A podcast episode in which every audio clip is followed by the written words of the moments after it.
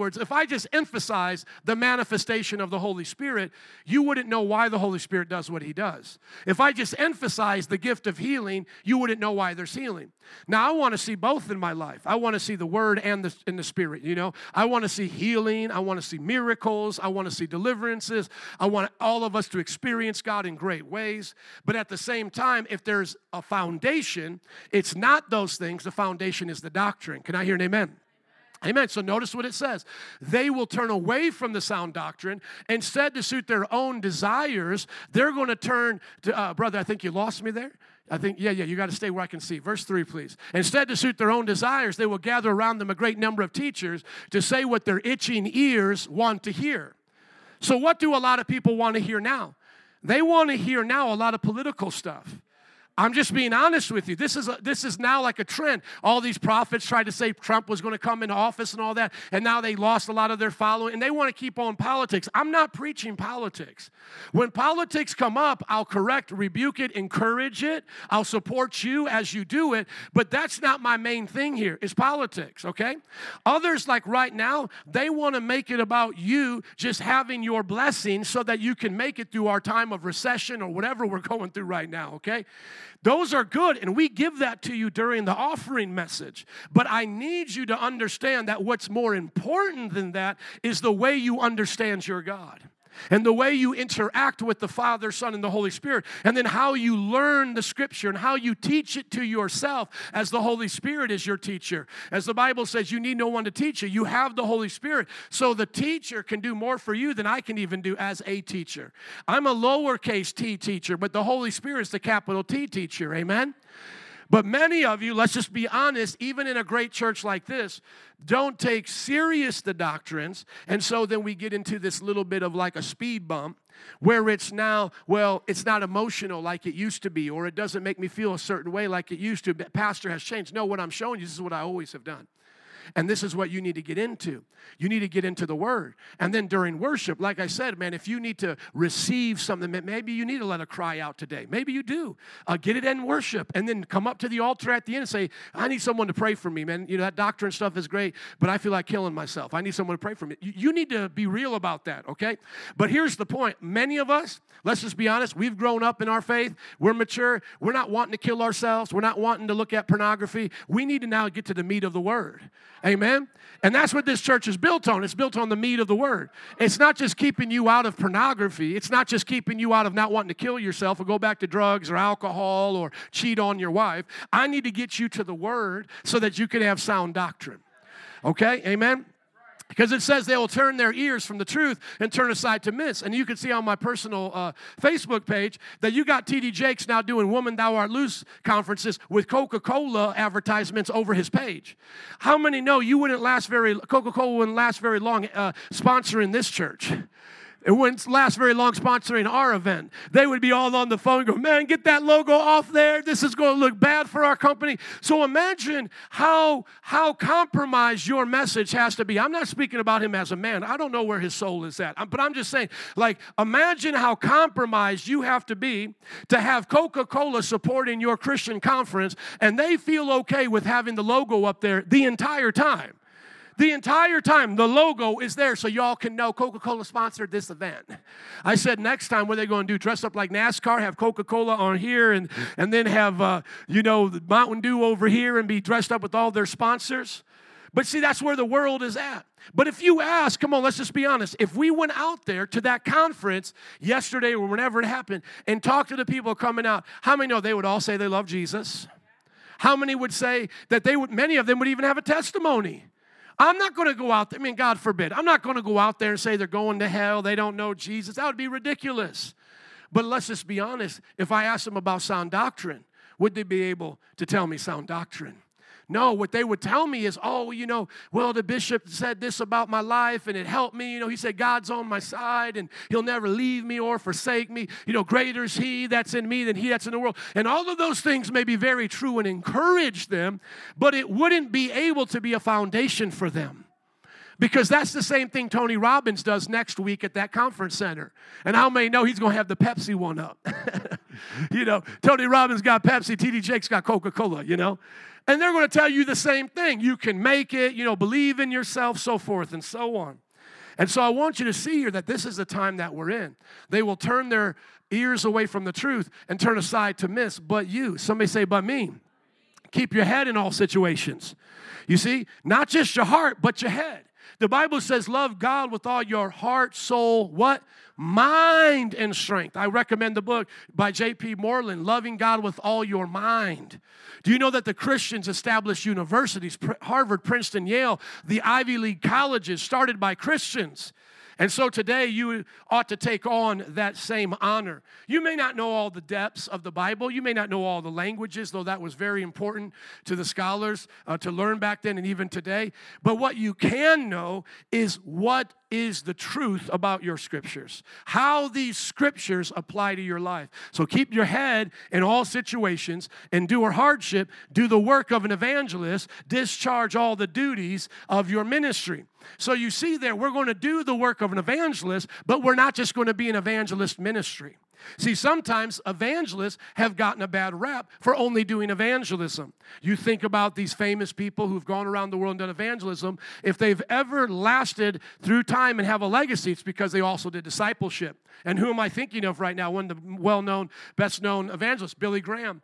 Do you know that Billy Graham forwarded a book of discipleship written by, uh, I think his name is Dr. Coleman? He forwarded the book and said, If I would have followed this principle, I would have made more disciples than in all of my crusades. And you know what the principle of Coleman's book was that he forwarded? Was every Christian make 12 disciples. If every Christian made 12 disciples, I want you to pull out your phone if you have it with you, get a calculator app out, and do the math with me right now. If I here today make 12 disciples by God's grace this year, and each one of those disciples make 12, how many disciples will we have this time next year? 144. If each one of those 144 make 12 disciples, that then make those 12 disciples, so 144 is 12 disciples make 12 disciples, how much is that? 1,728. If they do it again, we're now getting to the third generation, 20,736. Are you guys tracking with me? Do it again, 248,000. You do it again, 2.9 million. You do it again, 2.9 million. I got to start over because I pushed the wrong button. 2.9 million. Somebody have the exact number? Okay, what is it? 35 million? 831. Now times that by 12. What's the next uh, one after 35 million? 429 million. I don't even think we're to the 10th generation yet. What's the next one? It's yeah, you got to turn it sideways now. Now it's going to a billion. 5 billion. Do it one more time because there's more than 5 billion. And it's going to be what? Some crazy number. 60. Yeah, how many?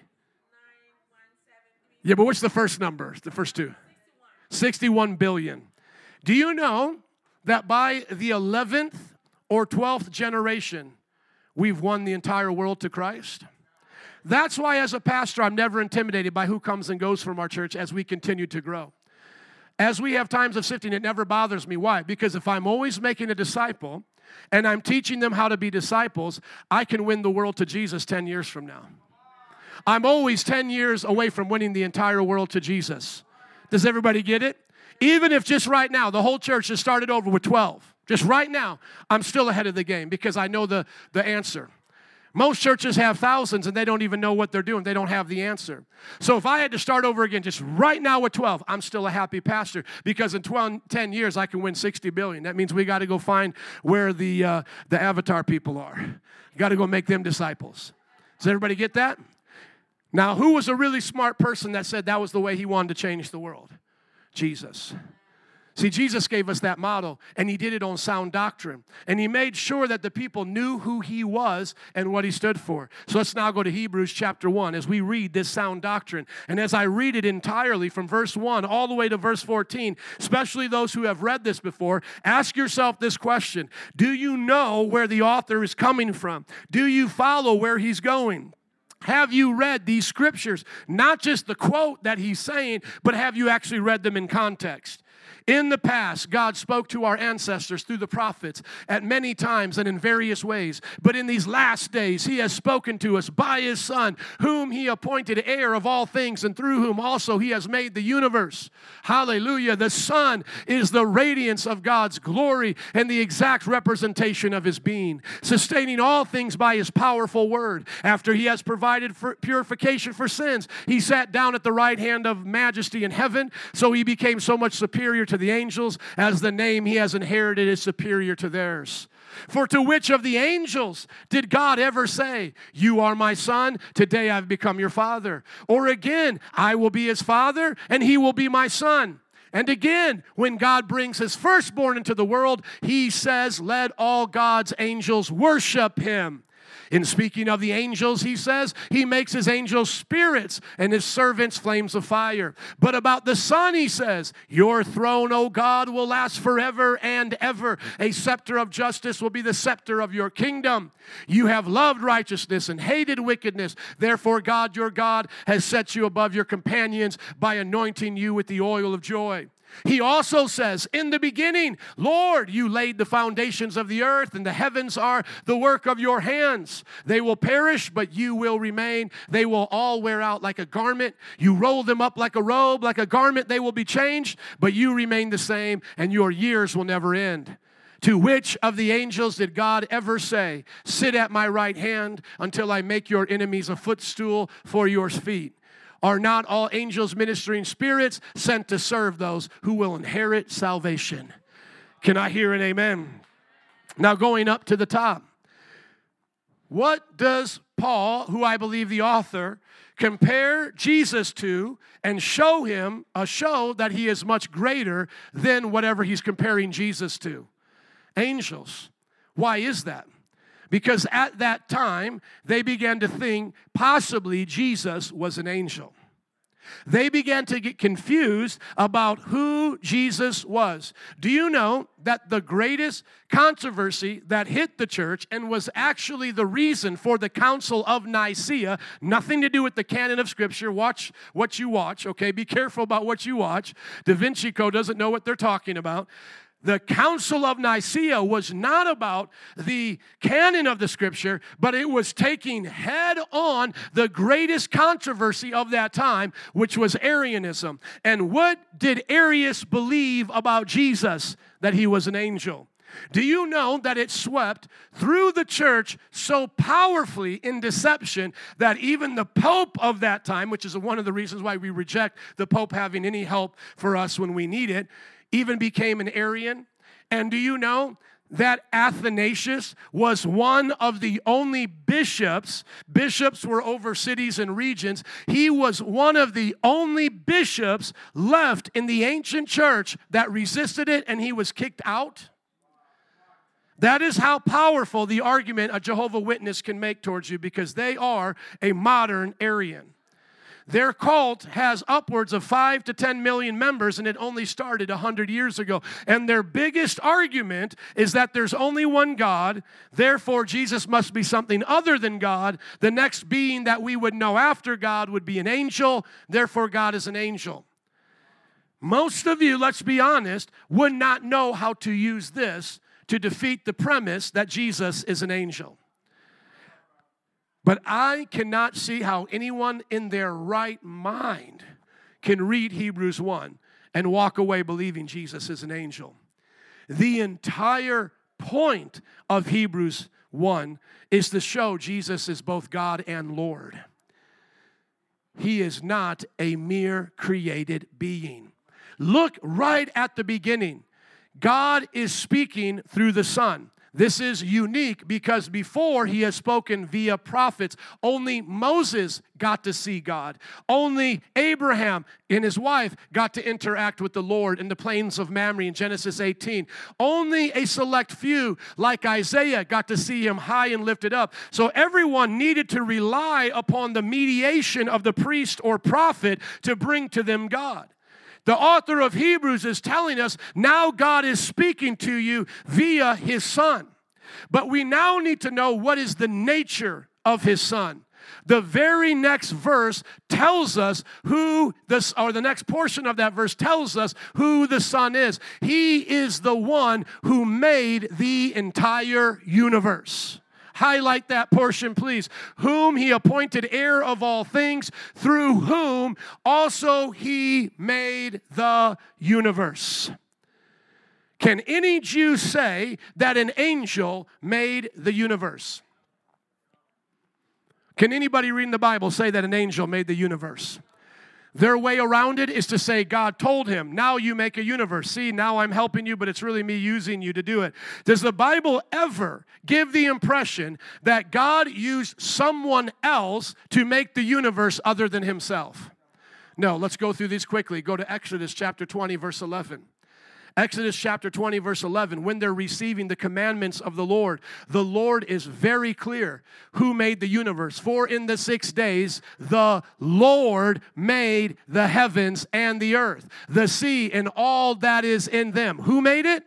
the Lord. Now, going back to our notes, Isaiah is going to give us another passage. Go now with me to Isaiah 42 5, because now somebody might say, well, you know, the Lord can help somebody to do it and it still be attributed to the Lord. Just like Joe, you may be a pastor and build a building, but you didn't technically build your building. You were just the pastor that oversaw the building. No, I want you to listen to how clear the Bible is. You cannot attribute to God giving the act of creation to any other being because He specifically says He does it. This is what the God, this is what God the Lord says, the creator of the heavens, who stretches them out. Now, notice this who spreads out the earth with all the springs from it, who gives breath to his people and life to those who walk on it. Who's doing all of that? the Lord. It cannot be anybody else. Now, going back to our notes, we'll see Isaiah make it even more clear. Go to 43:10, please. Isaiah 43:10. Notice now God's going to get even more clearer. No one else besides him. He says, You are my witnesses, declares the Lord, and my servant whom I've chosen, so that you may know and believe me and understand that I am He. Before me, no God was formed, nor will there be one after me. Jehovah Witnesses, Arians, Muslims, uh, excuse me, uh, Mormons, all believe that there are gods after our God. They say Jesus is God. That's why they can say a God. John 1 1. In the beginning was the Word, the Word was with God, and the Word was a God. So they'll attribute God making other gods, and these lesser gods do his work. The Bible is very clear there's no God before him, nor is there any God after him. Now go again to Isaiah chapter 44, verse 24. Notice how God continues to close the door on any of these beliefs that you can have another God or someone helping God create. And then here now you put the final nail in the coffin. This is what the Lord says Your Redeemer, who formed you in the womb. Did he use an angel to form you in the womb? No, he formed you in the womb. Did he use someone to, to make the heavens? No, he made the heavens. Did he make someone to give you breath? No, he gave you breath. That's what the Bible says, right? He says, I am the Lord, the maker of how many things? Of all things, who stretches out the heavens, who spreads out the earth by myself. So, why would anyone be deceived into something other than there being one God who is the Father, Son, and Spirit doing the acts of creation? It would have to be because they don't know the scriptures as well as they thought they did. So, deception comes to those who are gullible. And it's happened even to popes and bishops in the church. Did you hear what I said? Jesus taught us to build our lives upon His Word, and that is not just a Sunday school uh, lesson. That is for every mature believer in this place. The Word of God is a lamp unto your feet, it is a firm foundation. The heavens and the earth, the Bible says, will pass away, but the Word of God will remain forever. If you are going to get anything in this life, get the understanding of God's Word. If you are going to pray for anything, pray for the wisdom of God's Word.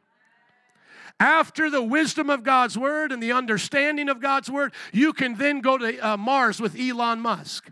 You can then become prosperous and become like Bill Gates or one of these billionaires out here at Amazon. But you must have the foundation, and the foundation is the Word of God. Now, going back to Hebrews, notice that he tells us right at the beginning who he is. But there's this phrase right here that oftentimes trips people up that it's through him that he makes the universe. Now, I showed you last week that for something to go through you, you must have the spatial ability or the power to handle it. So I asked you, could the Lake Michigan today go through me? No, it couldn't. Now, somebody may say, well, if I made it small enough, it could go through you. I'm like, how? Spatially, I couldn't handle it, even if you made it small enough. Well, maybe you can drink it and urinate, and then that way it could go all through you. Do I have the ability and time to do that? So there's no possible way, no matter how nitpicky you want to get, that the Lake Michigan can go through me. Can I hear an amen? How can any created being have all created things go through them? It's impossible. Listen to what I'm going to say again. How can a created being, something that God creates, maybe Jesus to the Jehovah Witness is this glorified angel, his first creation. How could this first creation have all of God's creation go through it if it was first created? It's impossible. It can't create itself. Do you understand? It wouldn't have the power and ability to match the infinite creative powers of God. It is limited, first and foremost, by its own creation. By it being created, it could not be said to have made all things. If Jesus is created, can he be said, can it be said of him, he created all things? No, because there's one thing he did not create, and that is himself. Correct? But the Bible says he created all things. Everything came through Jesus. Now, this is where somebody goes, well, you still have this phrase through and maybe if God is infinite in power, He can make one being that is as close to infinite as can be, and it could contain the universe. It could contain all of those things because it says it went through Him. So maybe God can make a being one less step powerful than Him. Do you know why we don't believe that? Because the same language of through is said of the Father Himself that through the Father everything was made. In other words, we learn that for anything to be created, the size of the universe had to have God ability.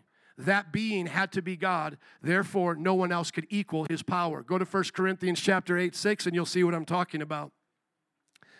There cannot be a God one step less than our God. We've already read that in Isaiah. But even if someone wants to say that the word through makes them think like they're not the originator or not equal to the thing going through them, the same language is said of the Father. Did you hear what I said? If you did, say amen. If you don't understand it yet, you can say, oh my. But if you hear what I'm saying, say amen. Amen. Look at it. Yet for us there is but one God, the Father, from whom how many things came? All things came, from whom we live, and there is but one Lord, Jesus Christ, through whom came how many things? All things, and through whom we live. Now, is there any question to what Jesus must be in his nature if he matches the Father for all things and life? You must be equal to the Father than Jesus. But notice the words that the that that uh, that uh, Paul uses. He uses God and Lord. Now, if somebody goes, well, this is obvious. See, only the Father is God. Jesus is not God. He's a Lord. That's less. Jesus is a Lord like there's a landlord. Jesus is a Lord like there's a Lord of the manor. You ask them to go, put in another tab there, please. Go to Deuteronomy chapter 6, verse 4. How does the Bible refer to God in the compound form continually? The Lord God. Have you heard that before? The Lord God. Listen to it. Hear, O Israel, the Lord our God, the Lord is one. According to the Bible, the Lord is God. Right? Is that not true? Go back to Paul.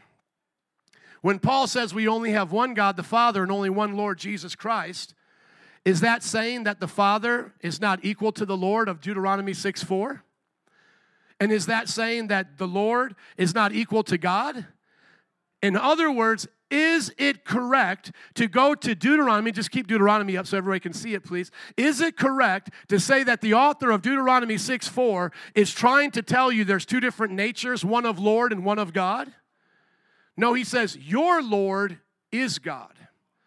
And what do we confess Jesus as? Jesus as Lord. How many Lords does a Christian have? Only one. How many gods do we have? So, what do we learn when Paul mentions the Shema in his confession to the Corinthians? Is that the Father is God and that Jesus is Lord, and they are equally in the Shema. They are the one we worship. Did you see that? Otherwise, you have to say the Father is not Lord. Go to the uh, Corinthians passage. You see, it says here, we only have but one God, the Father. So if the Father's not Lord, then is he? according to them. Is that, isn't that a good point to bring up? But I thought the Lord is our God. You see, they have a contradiction now, don't they? Paul is not contradicting himself. They are contradicting themselves. And I'm going to repeat this about five times so I see more of you be enlightened by it because I think you're confused. Paul calls God the Father, he calls the Lord Jesus. There are people who will want to say that because the word God was used, that that now means the Lord, who Jesus is, is not equal to God. They will take the phrase or the, the, uh, the title of God and say that is a greater title than the title of Lord. Does everybody get that? But does the Bible give a greater title to Lord or to God? No, it gives the same title. They're both equally the God of Abraham, Isaac, and Jacob. So if a Jehovah Witness says, Jesus is not called God. See, he's not God. We only have one God. See, he's he's our one Lord. You then ask them, well then is God not our Lord? Do you understand? What Paul is doing is Paul is teaching us the persons of these titles. He is saying you can consider the Father your God, your Elohim, your supreme being, and you can consider Jesus your Yahweh, your Lord. But we don't have two Elohims. We don't have two Lords. He's just taking these titles and he's applying them to the persons of God. Okay, I'm going to repeat it again. I only see maybe a few of you getting it. Go to Hebrews, uh, go to Deuteronomy 6 4. What two names are used to describe the God of the Bible. What are they? Lord and God, right? Okay, just take our time here. What are they again? Lord and God. Okay. So these two names are used to describe our God, right? When Paul now writes about our Lord and God, he attributes God to the Father and he attributes Lord to Jesus. Does he do that to contradict Deuteronomy 6 4? Is he now saying the Father is not Lord? No. Is he saying Jesus is not God? No. What he's doing is he's taking two of the most popular titles given to the God of the people of Israel and he's separating them now. And he's saying, You know the Father as your one God, and you know Jesus as your one Lord. You get it? Okay, more of you got it that time. Don't get confused because that's how the Bible speaks. If you don't understand that, you don't understand why Paul starts off every letter calling the Father God and Jesus Lord. Just go to Philippians chapter 1 verse 1, just the first one that came to my mind. You will not even understand your epistles. So you're going to Philippians to know you can do all things through Christ, but you don't even know why it's talking about you can do all things through Christ, right? This is what I'm talking about. Most pastors are naive, simpletons. They don't teach you why Paul even writes the way he writes. Why does every epistle start this way? Grace and peace to you from who? God our Father and the Lord Jesus. Do you think by using this title for the Father that this means Paul does not believe the Father is Lord Yahweh of the Old Testament? No. He doesn't think that. it's obvious the Father is the Lord of the Old Testament. What is the most scandalous thing that Paul is doing is attributing the title Lord to Jesus. That is what is most important to see. That is the thing that should get you to stop if you were a Jew. Not landlord, not a lord of the manor, but the Lord God of heaven and earth, the very Lord in the Shema. Do you guys see that? Okay, now let me prove that to you. I'll just show this to you in Philippians. Go to Philippians chapter 2. I hope that you're enjoying reading your Bible today. Amen. Just right here at the beginning, I want to make sure everybody gets it. I'm not trying to be a know it all. If that comes across like, hey, I'm smarter than you, I'm not trying to do. I was a high school dropout until Christ saved me and changed my life. And if I've learned anything, it's only because God has renewed my mind. And what I'm teaching you here is not meant to just be nerdy. I actually believe that this is uh, what you're going to be, you know, judged by. I actually believe these are things that you're going to be held accountable for. Okay. So if you look at Philippians chapter two, God, verse nine exalted him to the highest place and gave him the name that is above every name, and that at the name of Jesus every knee should bow in heaven and on earth and under the earth, and every tongue acknowledge that Jesus Christ is what? Is Lord to the glory of God the Father, right? Everybody see that? That is a quotation from a scripture. That's why in our uh, NIV, it makes it look like it's indented and so forth, because it's teaching us as readers that this is a reference to some place in the scripture. Go to Isaiah chapter 45, verse 23. 45, verse 23.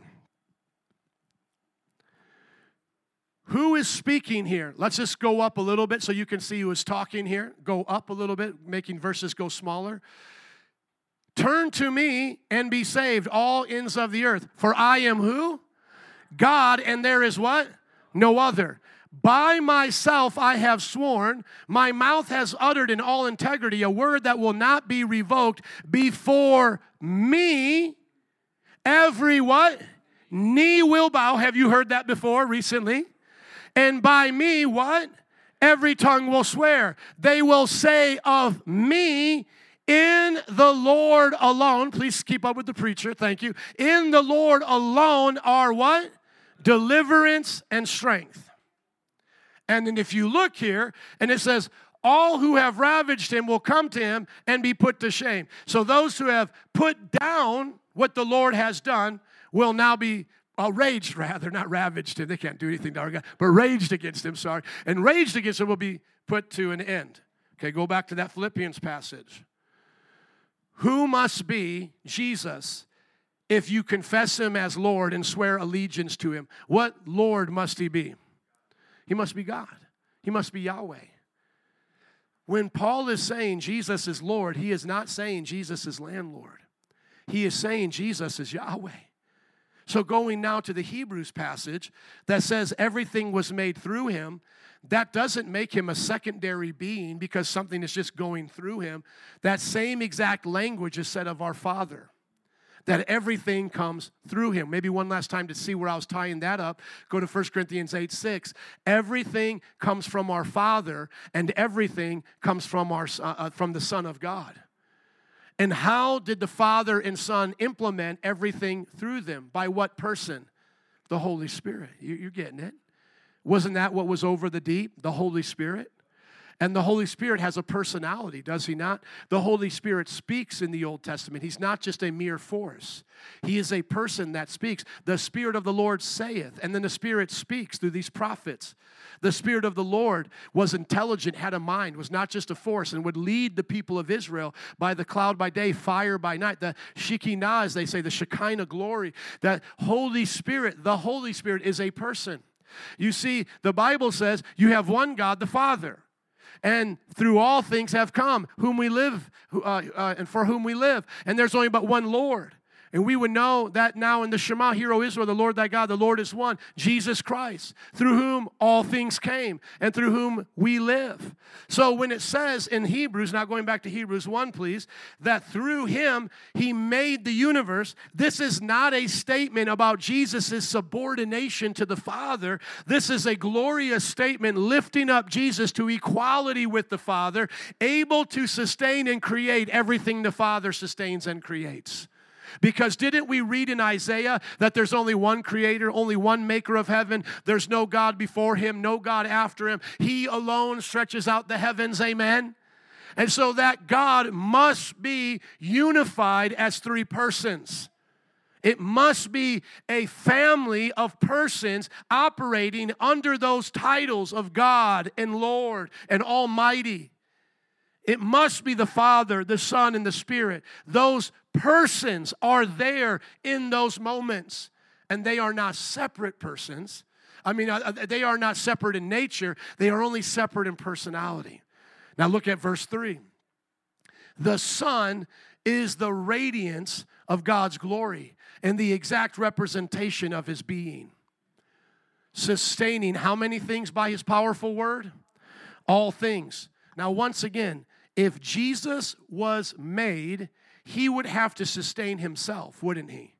And that would be a contradiction because it literally says he's the exact character in the Greek. He is the print of God. He is that which kings would use to seal a ring, uh, seal an envelope with their ring into the, the wax. He is that of the Father, not to any lesser degree of the Father, but in exact representation of the Father. And yet he's not the Father. Now, do you understand why in our sermon series on John, Jesus can say, I and the Father are one. If you've seen me, you've seen the Father, and he's still not the Father? Because then he prays to the Father. Do you see? That's where it comes together. He is exactly like the Father. If you've seen him, it's like seeing the Father. He's unified perfectly with the Father, but he is not the Father. And that's what Paul is teaching us here that he's everything God is. And remember, Isaiah says God does not share his glory with anyone, and yet he's the exact radiance of the Father's glory.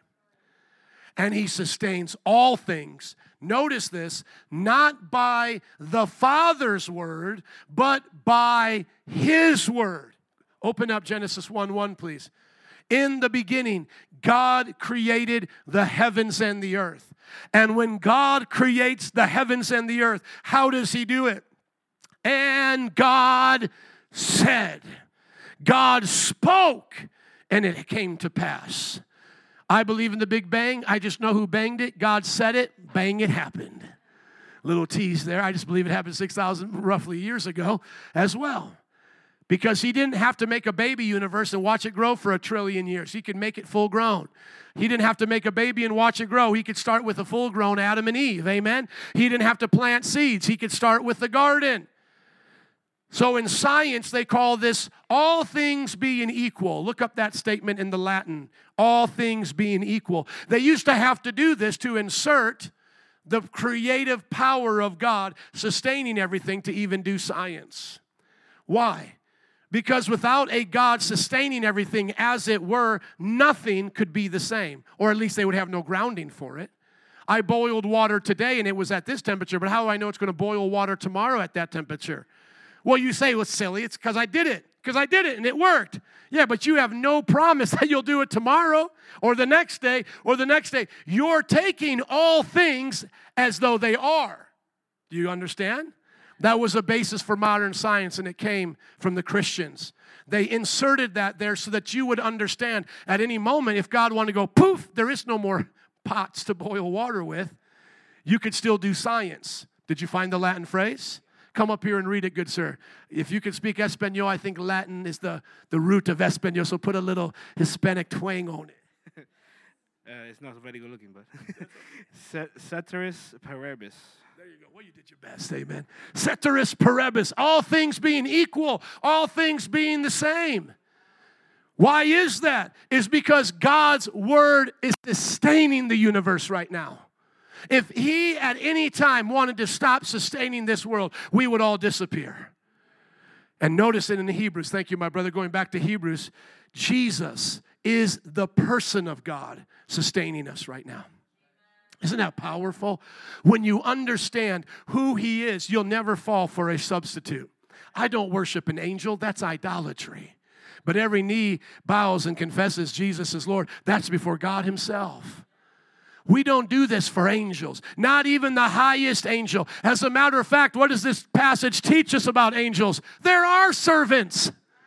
Not just the Son of God's servants who came to minister to him after his fast, the Bible says they came, but there actually are servants. And you know how the Bible says it's going to end for them? We judge them. So, yes, we uh, have power and authority upon this earth over angels, not just the, uh, the, the bad ones, but also the good ones. Now, some people take this so far, they want to know who the guardian angel is, and the Bible says we have them, and they want to know their name and they want to talk to them. That's not how the Bible says it works. Like you have to call over your angel and say, Now, angel, do such and such a thing for me, or show yourself to me. Be careful if you do that. You'll see something, but it won't be an angel or not the good ones. It'll be an angel of darkness coming as an angel of light. Leave those beings alone because you'll only be deceived if you go into that realm. But here's what you can do you can pray to the Father in Jesus' name by the power of the Holy Spirit, and He'll dispatch those angels for you all the time, every time. My dad used to have a book around the house that Billy Graham published about the testimonies of people encountering angels. You remember that book, Dad? And I used to get so encouraged by reading that book because the Bible says in Hebrews that some of us have entertained angels being even unaware of them. Angels may have come into this church and have been visitors at different times. Angels may have come into your Bible studies as a visitor. May that person that popped in you never saw again. We didn't get their, their, their full location or where they live, but they came, they blessed us, and they moved on. There's been stories of angels appearing to God's people. You don't have to call on them. You talk to the Father in the name of Jesus, and the Holy Spirit will send them. Amen. So he's the exact radiance and glory of the Father, and he sustains everything by his word. And yet, what does he do? He makes purification for our sins. And then he sits down at the right hand of the majesty in heaven. So he became as much superior to the angels as the name he has inherited is superior to theirs. Now, quickly in closing, why do angels even need to be brought up right here? You might say, well, Pastor, there was a heresy that needed to be addressed. Yeah, but why did that heresy even get traction? So, why was that a thing to begin with? We know it's going to be addressed, just like the Bible addresses other issues. But why is this one so deceptive? Why is it so problematic? The reason is is because in the Old Testament there is a character known as the angel of the Lord. And this character, known as the angel of the Lord, does everything God can do. And guess what? People over time began to think that that angel was Jesus. And guess what? They were right. But where were they wrong? And what they believed angel meant. You see, most of us, like the ancient Jews, automatically hear the word angel and we think of a created being like Satan and his followers. Some are good and some are bad, Michael and so forth. We immediately think angel equals created heavenly spirit. Because if I was to ask you what is an angel, what would you say? A created heavenly spirit meant to serve God. Some have fallen, some are still serving God even now. Amen? And that would give you a good grade even in a, in a Bible class. But you would have to be very specific when you're now talking about the angel of the Lord. Because what does angel actually mean? It means messenger. And so when we think of God's messengers, nine times out of ten, who are they? They're created beings giving us messages. And some of those have fallen, Satan and his cohort. But is that what the name always means is created being? No, it actually always means messenger. And now you need to know what kind of messenger. Is it a created spirit being messenger or is it the Son of God, equal with the Father messenger? So, why was it such a problem?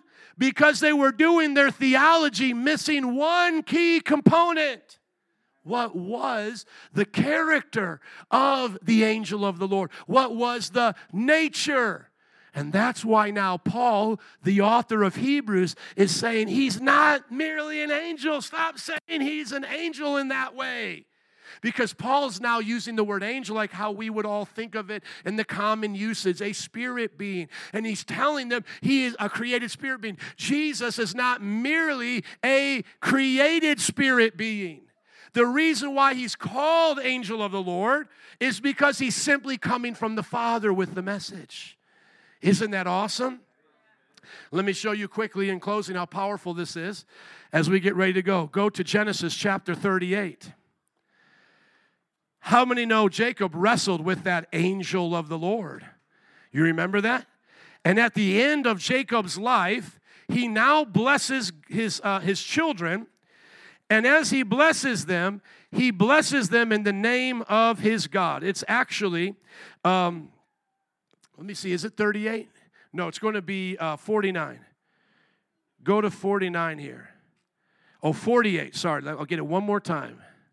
Yes, 48. I said, did I say 38? At, at my first passage was 38, right? So I was off by 10. I was off by 10 in the first service, too, of a passage. It was 23 instead of 33. Something's happening in tens. No, I'm kidding. I'm not superstitious. It's spiritual. I'm just supernatural. Look at 48. Now, notice this in verse 15. Watch this. And you'll see why that was such a popular heresy, and it still is even today. But they missed the entire point. The angel is not a created spirit being, the angel is the messenger, the angel is the son. Watch. He's now blessing Joseph. This is Jacob speaking. He's blessing Joseph in the name of his God. Watch this.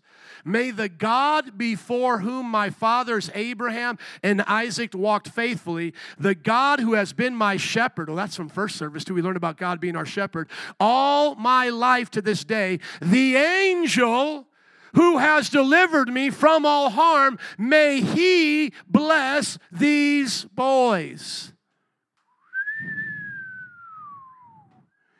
Does everybody see that? He prays to the angel to bless his boys.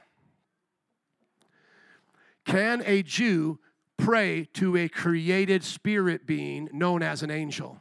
You better not. You're an idolater, Jacob. What's wrong with you?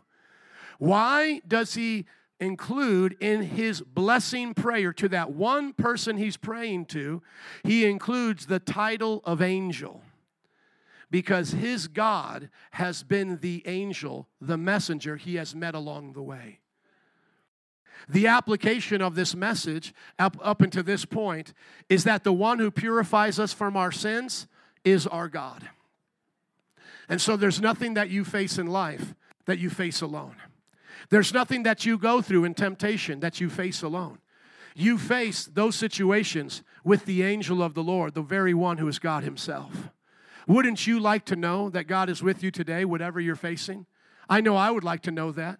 That's why I can take full trust and assurance today that nowhere I can go from His presence. He promised me that He would be with me to the very ends of the age, that I would never be alone. And so today, brothers and sisters, you don't worship an angel. Brothers and sisters, you're not calling out to an angel that needs to ask permission from God to do such and such a thing. You're worshiping God Himself. You're worshiping the creator of heaven and earth. You're worshiping the one that only certain people had encounters with. If you weren't Jacob, would you have got to know him? Probably not. If you weren't one of the priests, did you get to see his presence, the Shekinah? Well, only the fire by day, fire by night, you know, uh, cloud by day, fire by night, but you didn't get to go into the Holy of Holies. And yet now that one lives in us. Let us ask Him today, one more time before we go on Communion Sunday, to purify us of any sin in our lives. Can we do that, Father? Look at our hearts and show us if there's any sin that needs to be purified and wash us as white as snow. Come to us, oh Father, right now in the name of Jesus and purify us. If you're not a Christian, become one today by confessing Jesus as your Lord and God. Make him the Lord and Savior of your life few moments right now if you're already a christian and your heart is right for right with god would you ask the lord to bless you? Even as jacob said for the angel to bless his boys to take care of the tribes of israel. Would you now pray to the father in the name of jesus to bless you to bless your family to watch out for you to keep his hand of protection upon you? Hallelujah. Hallelujah